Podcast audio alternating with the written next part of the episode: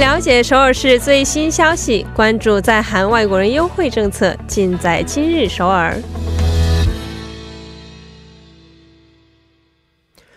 今日首尔为您传递首尔市最新消息，以及针对在韩外国人制定的各项政策、文化活动等信息。那么接下来就将首尔市公务员崔海燕主管的电话接进我们的直播间。喂，你好，崔老师。哎，你好，主持人。嗯，老师好。那首先，请老师跟我们简单介绍一下今天第一条关于首尔市的消息是什么样的？为纪念第一百届全国运动会，外国人居民运动会将于十月五日赛场开始。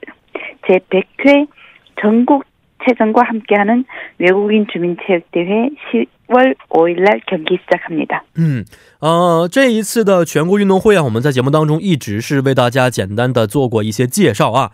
那其实我们知道，这一次的全国运动会呢，已经是有一百年的历史了，是吧？对，嗯，那能不能给我们简单介绍一下这个全运会呢？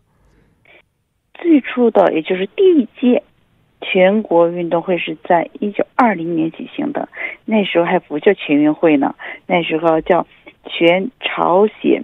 棒球比赛，那时候还是就是日本应该是属于殖民地统治的那个时期，然后等到一九四五年的时候，是就是说韩国刚解放以后，也是最后一次跟南北一起举举行的就是全国运动会，然后等到第三十四届，也就一九五三年的时候呢，已经全国运动会有。日本同胞来开始参加，就是说这个全运会了。然后等到三十六届的时候呢，也就一九五五年是第一次点燃了圣火，就是说从一九二零年一直到二零一九年，走了百年的历程。嗯哦，百年历程这中间呢，也是经历过非常非常多的一些历史的事件啊。那老师刚才也简单介绍过，说这一次的全运会啊，同时也举办外国人居民运动会啊。那那这个外国人居民运动会是首次举办吗？嗯，这次是也是首次举办，就是它是有个前提的，也就是说，嗯，那个组委会就是说，应该是二零一八年十一月二号的时候。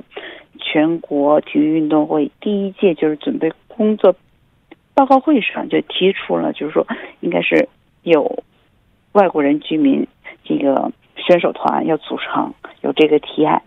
通过提案之后呢，肯定是要协商，然后选择一些什么项目啊，也是经历了有很多的这个会议之后，最后确确定下来，有就是首尔市，我就是。负责这个外国人这块部门，然后是首尔市的体育协会，然后全国的就是体育企划科企划部，还有我们首尔市外国人担当负责这部分。那所以现在就是说，嗯，已经有三十九个国家的四百多名选手你就报名了，都已经。嗯，哦，这么多选手报名了。是，嗯，那这个外国人居民运动会啊，只是外国人才能够去申请和参赛，是吧？嗯，对，也可以是外国人，然后就是许多韩国国籍的，就是说的，嗯，朋友也都可以，只要喜欢运动的外国朋友都可以的。嗯，哦，是这样的。那这次外国人居民运动会啊，举办的时间和赛事的项目，能不能给我们介绍一下呢？嗯。也是从十月五号和六号进行，就是说。半决赛就是预选赛和半决赛，然后最后的决赛是在九号进行。然后这个项目呢有足球、篮球、乒乓球、网球、羽毛球，还有保龄球和田径。就上次我们就是也介绍过，就是外国人这个运动会的时候，也都跟听众朋友们讲了。但是应该是正常是我们应该是打算是十月三号就是开始，结果是有说有台风嘛，是的，嗯，所以就是把这个会议延迟到从五号、六号开始。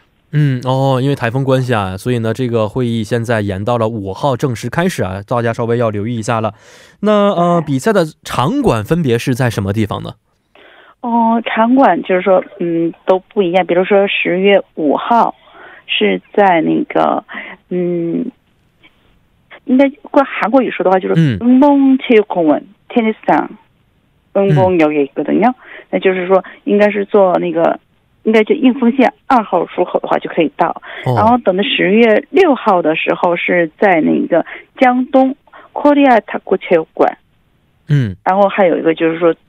决赛的时候是在那个奔腾国民体育 center。嗯就是说这个三个地方都不一样，但是可以，咱们可以就是说，呃，想具体了解的话，可以给听众朋友们留个电话号码，以便更查询比较方便一些。嗯，是的。那呃，如果要去看比赛的话，这个是需要去提前预约呢，还是说在现场现场买票就可以呢？嗯，还是就是说，嗯、都可以去是都可以去，但是说嗯。如果说还是说现场买票，就是现场去的话，会觉得很乱，嗯，还不如嗯。直接就是我们拿电话咨询一下，因为他那个入场的时间呢和开幕式、闭幕式时间都不一样嘛。比如说咱说十月，嗯、九号就是闭幕式的时候，还还有他的决赛的时间，我觉得听众朋友还是感兴趣的话，还是打电话就问一下，嗯预约一下嗯嗯还是比较好一些。嗯，好的。那同时啊，邢老师跟我们说一下这个咨询电话是多少呢？嗯，咨询电话是零七零五零五六五二五三，可以拨打零七零五零五六五二五三。嗯是的。那呃，这个是推迟到十月五号正式开始啊，也就是这个周末呢就会跟大家见面了。如果大家呢想要去现场观战的话呢，您可以通过拨打咨询电话零七零五零五六五二五三进行咨询。好，今天也是十分的感谢我们的崔老师，咱们明天再见。哎，再见。嗯，再见。那接下来为大家带来的是每日财经一听就懂板块。